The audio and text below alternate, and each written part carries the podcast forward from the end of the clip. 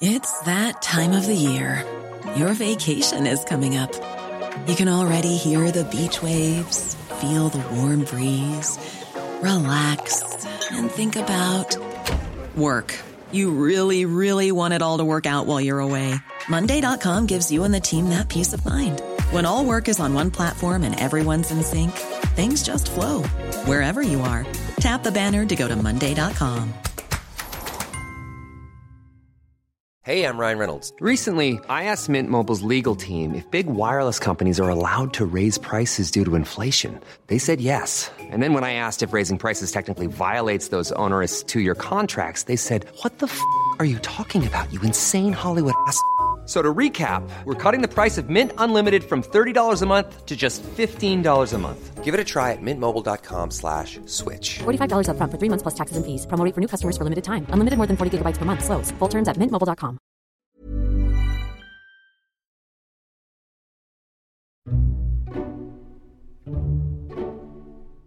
The Supreme Court of the United Kingdom has a ring to it. It only makes the biggest judgments, like last week's. This is uh, probably the biggest political uh, constitutional moment here in Scotland in very many years.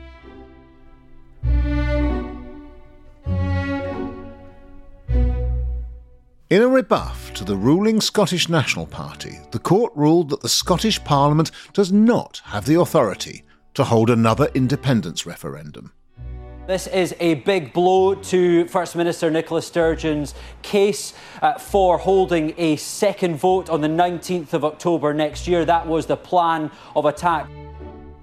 Actually, one of the, that they are secretly, perhaps, rather relieved that they don't have to have a referendum next October because the, the polling suggests that things are, are, very finely balanced. That's the cynical interpretation that it sort of gets them off the hook from having to hold a referendum.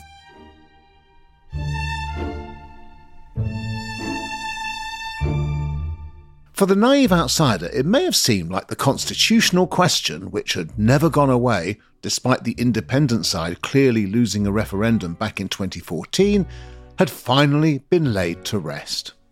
But only for a moment. We must and we will find another democratic, lawful, and constitutional means by which the Scottish people can express their will. In my view, that can only be an election.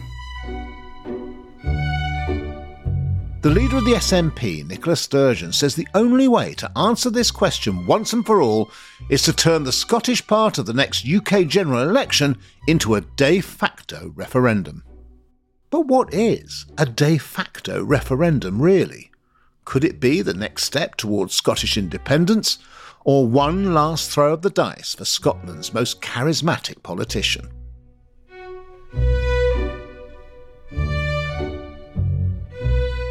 You're listening to Stories of Our Times from the Times and the Sunday Times. I'm David Aaronovitch. Today, Nicola Sturgeon's great independence gamble.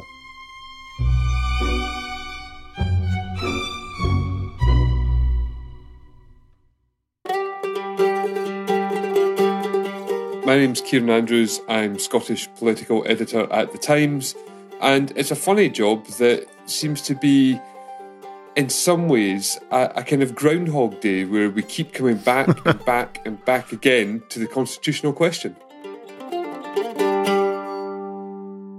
So, Kieran, where were you last Wednesday morning when this big Supreme Court decision was made?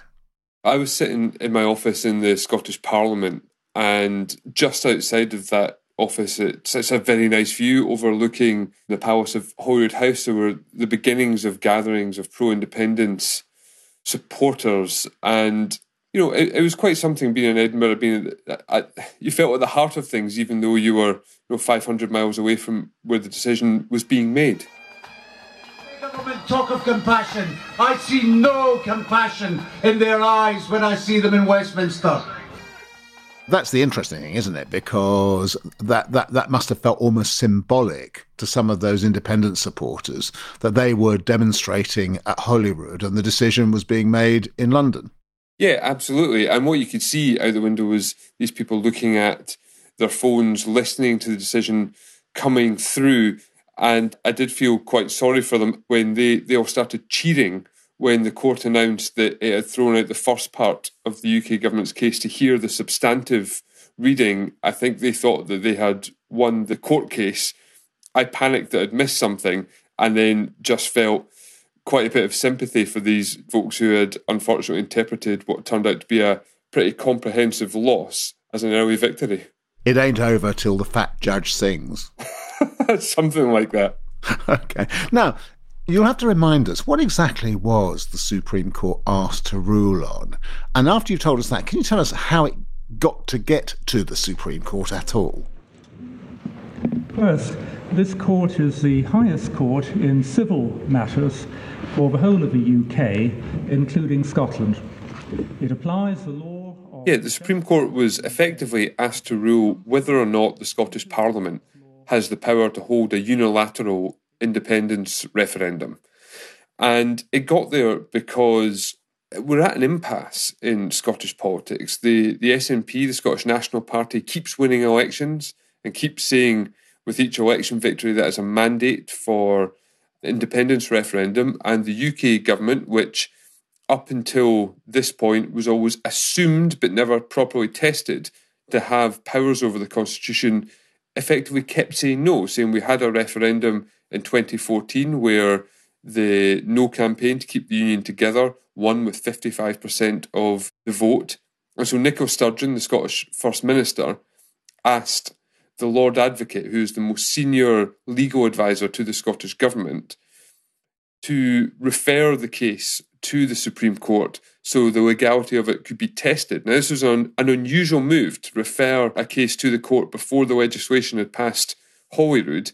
It was because Lord Advocate had told Nicola Sturgeon she didn't have the necessary confidence that the referendum bill was actually within Holyrood's powers. So there's a pretty clear indication of where things might go, you know, from the very start. Really interesting. So now, can you lay out what the arguments were from each side that they put up to the court as to why their view of it should win? Yeah, so the Scottish government put forward an argument that the question needed to be resolved and that effectively no referendums are legally binding. So, although powers over the Constitution and the integrity of the Union may sit at Westminster, Holyrood putting forward a referendum to see whether the people of Scotland wanted independence would effectively be a glorified opinion poll. And the UK government argued, well, two things actually. First of all, the UK government tried to get the case thrown out, saying that as I mentioned before, this was a very unusual way of doing things, and it was up to Nicola Sturgeon to find a way to get her legislation through the Scottish Parliament if she wanted it to end up in the Supreme Court. But then, secondly, argued that the Scotland Act, which was the piece of legislation that brought the Scottish Parliament into force, was very clear. Anything that affects the integrity of the UK is reserved to Westminster.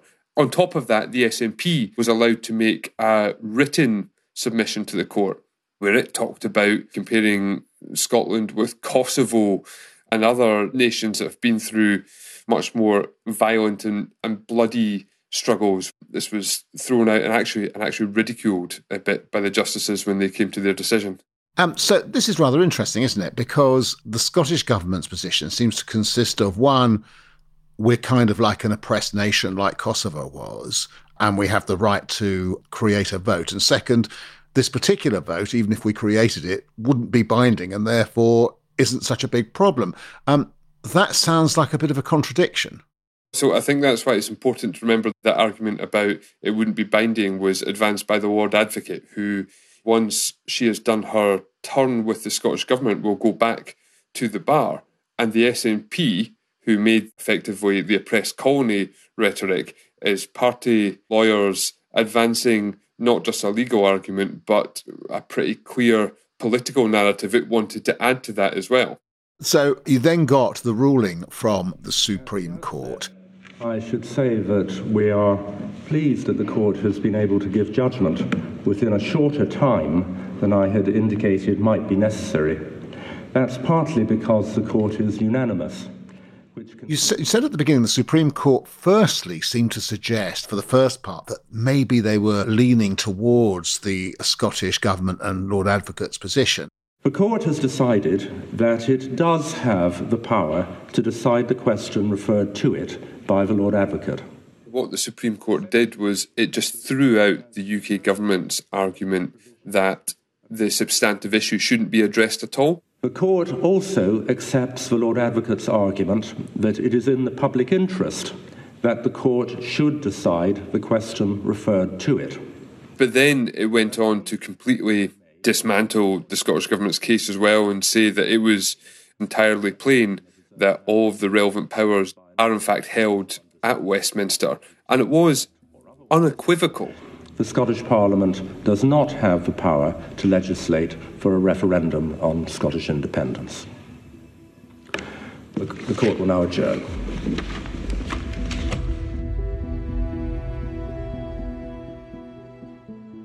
Kieran, we're going to go to the response in Scotland to the ruling in a moment. But first, how did the UK government respond? So the UK government welcomed the ruling. It said that effectively it's now time to move on from the constitutional question and for the UK government and the Scottish government to work together. And I think that the people of Scotland want us to be working on fixing the major challenges that we collectively face, whether that's the economy, supporting the NHS, or indeed supporting Ukraine. Now is the time for politicians to work together, and that's what this government will do. Rishi Sunak doubled down on the language of his predecessors as Truss, Boris Johnson, and Theresa May. Probably the only thing that all four of them have agreed on entirely that now is not the time to hold a referendum, citing the cost of living crisis and the war in Ukraine. And what about the UK Labour Party, which at the moment seems to stand a very good chance of being in government after 2024?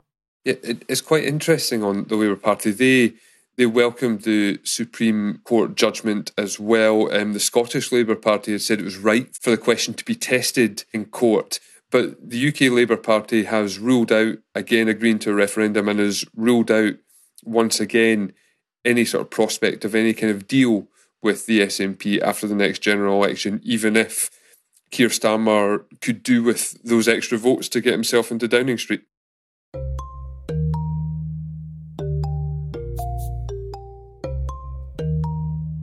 Coming up, how Nicola Sturgeon's response to the Supreme Court ruling has now changed the debate entirely. That's after a quick message from a colleague. I'm Louise Callaghan, a foreign correspondent for the Sunday Times. I work from the front lines of international politics and war, bringing you stories from the Black Sea to the Persian Gulf. We can only do this thanks to subscribers of The Times and The Sunday Times.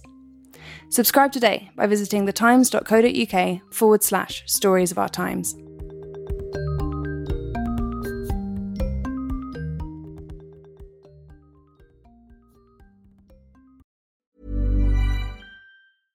Ryan Reynolds here from Mint Mobile. With the price of just about everything going up during inflation, we thought we'd bring our prices down. So to help us, we brought in a reverse auctioneer, which is apparently a thing. Mint Mobile unlimited premium wireless. Ready to get 30, 30, bit to get 30, bit to get 20, 20, 20, bit to get 20, 20, bit to get 15, 15, 15, 15 just 15 bucks a month. So, Give it a try at mintmobile.com/switch. slash $45 up front for 3 months plus taxes and fees. Promo for new customers for limited time. Unlimited more than 40 gigabytes per month slows. Full terms at mintmobile.com. Let's now talk about how people in Scotland have responded. Firstly, Nicola Sturgeon, what did she say about it? Good morning, everybody. Um, as you uh, may have heard. Uh, so, Nicola Sturgeon urged people to respect the court's decision, but she said that this ends any kind of idea that the UK is a voluntary union. Let's be absolutely blunt. A so called partnership in which one partner is denied the right to choose a different future, or even to ask itself the question cannot be described in any way as voluntary or even a partnership at all. And she said that if the UK government will not agree to a second referendum, which it has repeatedly said it will not do, then she will use the next general election as a de facto referendum on Scottish independence. The next national election scheduled for Scotland is, of course, the UK general election, making that both the first and the most obvious opportunity to seek what I described back in June as a de facto referendum. Effectively, 50% plus one of the popular vote going to pro independence parties she would take that as a mandate for the Scottish Government to begin independence negotiations with the UK Government. As of today, democracy is what is at stake. This is no longer just about whether or not Scotland becomes independent, vital though that decision is. It is now more fundamental. It is now about whether or not we even have the basic democratic right to choose our own future.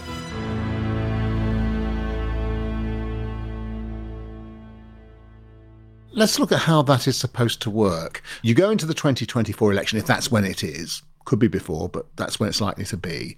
And if a majority of voters in Scotland vote in our first past the post system for parties that support independence, she will say that that should be taken as de facto support for independence as a proposition. Pretty much. There's going to be an extraordinary SNP conference early in the new year that will iron out some of those details, but as far as we can tell, yes, pretty much exactly that. So let's let's take us through how that process would happen. Let's say that's exactly what happens, which is that for whatever reason, because actually people vote in elections for many different reasons, but for whatever reason, pro-independence parties do get 51% of the actual popular vote what will they then do? Well, then they will go to whichever Prime Minister has been elected and say, the people of Scotland have spoken and we demand to negotiate Scotland's exit from the UK.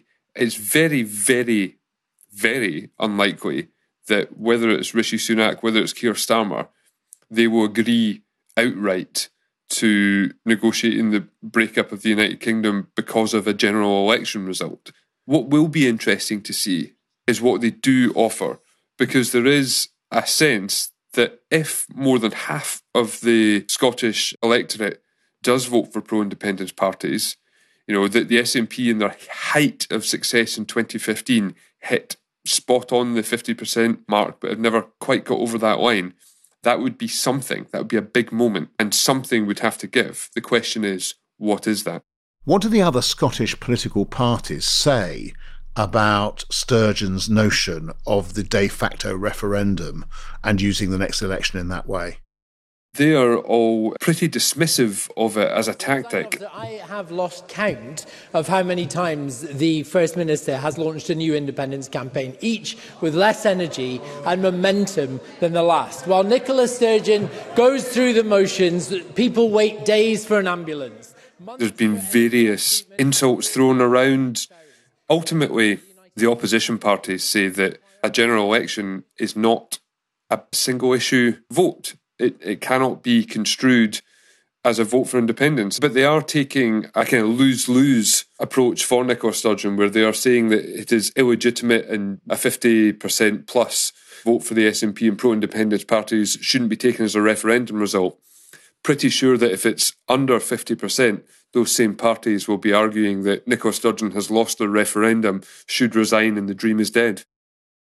Let's talk now about what it is that you can tell about what Scottish people want. So we talked a lot about what if more than 50% of voters vote for an independence party. Firstly, how likely does that seem?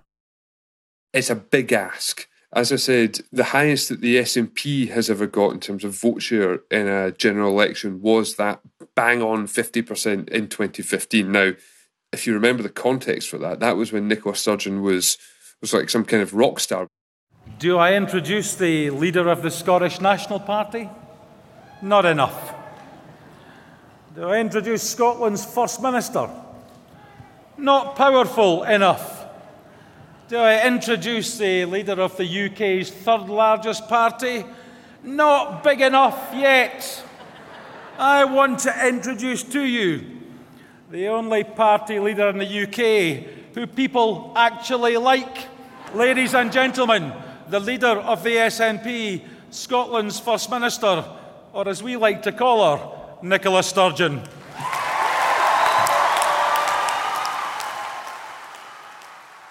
It was an extraordinary political moment just months after the 2014 independence referendum. Since then, the vote has gone down. It is, it, I mean, don't get me wrong, the SNP are still the dominant force in Scottish politics, sitting at roughly 45% of the vote at the moment, according to the recent opinion polls. But whether they can squeeze that over the line, the other pro independence parties like the Scottish Greens don't tend to do particularly well in general elections. So the weight will be on the SNP's shoulders, and it, it's a, going to be a pretty big heave to get it, even just that that extra six or so percent that they might need to get it over the line. It's it's a pretty big shove.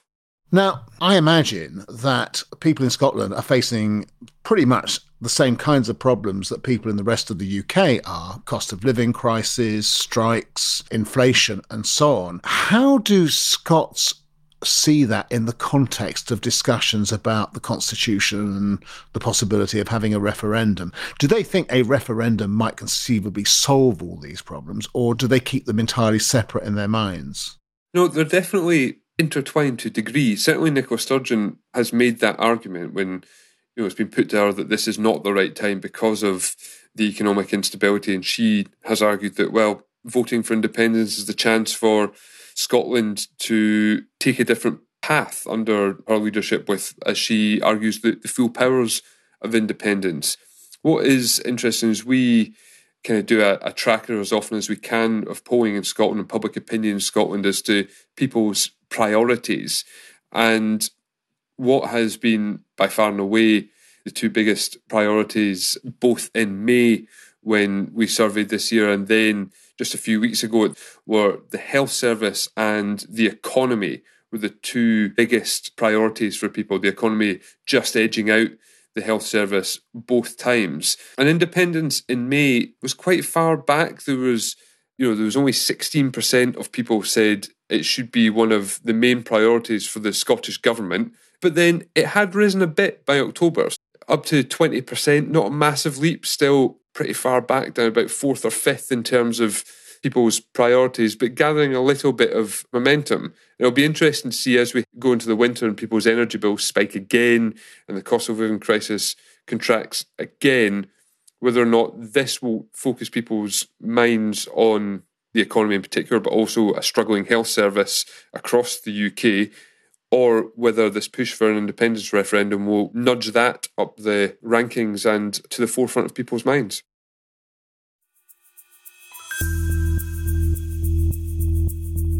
The other thing that I, I, was wondering was it was it, it, it, always used to be said that it was good for the SNP's argument for independence if there was a conservative, strong conservative government in Westminster, and it was said again after the Brexit vote, which of course the Scots voted against, which was look, you can't get what you would want. You you always get what you least want in Scotland from the association with the UK. How far do people think that might be damaged by the fact that Labour is so far ahead in the polls, and as we said earlier, might look quite likely to form the next government. You can see Nicola Sturgeon trying to figure out how to deal with that. For so long, it's been kind of easy for her to say, well, I prefer a UK government, but we're stuck with the Tories. And now she's pivoted on effectively saying that because of Keir Starmer's stance on Brexit and immigration, that Labour and the Tories are one and the same. There's no difference between them. And I think to anyone looking in objectively and applying even the smallest amount of critical analysis, that simply isn't true, whatever you think of either party. So it is a slightly difficult issue for Nicola Sturgeon to take on, and one that she's not had to do so far in her exceptionally successful reign as First Minister. I, am just wondering one other thing, which is has the experience of Brexit, the whole consequence of the Brexit vote and then subsequently, has that in some ways dampened the desire for some, you know, a division in any way? Well, the Brexit referendum in some ways made the ultimate SNP democratic deficit point that 62% of people in Scotland voted Remain, But overall, the vote across the, the UK obviously had that famous 52% of the UK population voting leave. So it made the political case very, very strongly. Nicola Sturgeon used that to kind of re energise a renewed push for independence.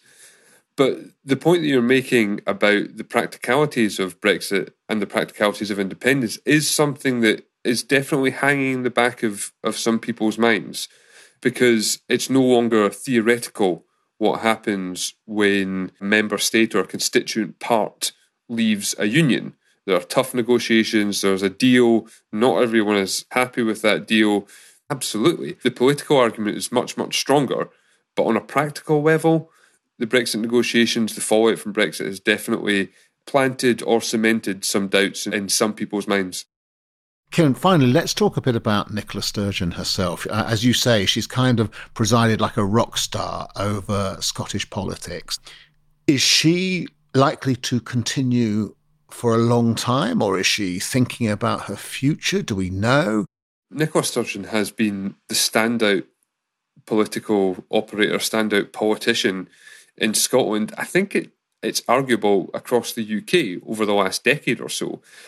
She's an election winning machine and has shown that with the SNP both at a UK level and at a Holyrood level. The problem with setting up a de facto referendum is that we know what is expected of political leaders if they lose a referendum. Alex Salmond resigned in 2014 after losing the independence referendum. David Cameron resigned in 2016 after losing the Brexit referendum.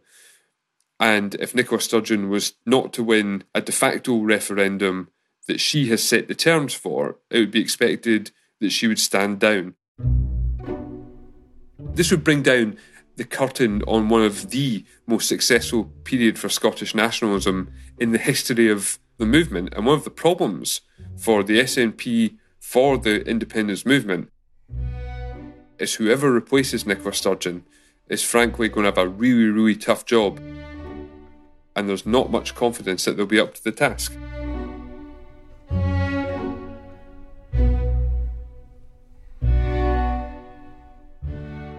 You've been listening to Stories of Our Times, a podcast brought to you thanks to subscribers of The Times and The Sunday Times, with me, David Aaronovitch, and my guest, Scottish political editor at The Times, Kieran Andrews. You can find all of Kieran's work at thetimes.co.uk with a subscription. This episode was produced by Taryn Siegel, the executive producer is Kate Ford, and sound design was by David Crackles. And if you have a story you think we should be covering, an idea for a future episode, or thoughts on what you've just heard, send us an email to storiesofourtimes at thetimes.co.uk. Taryn Siegel will be picking up your emails. Thanks for listening. See you tomorrow.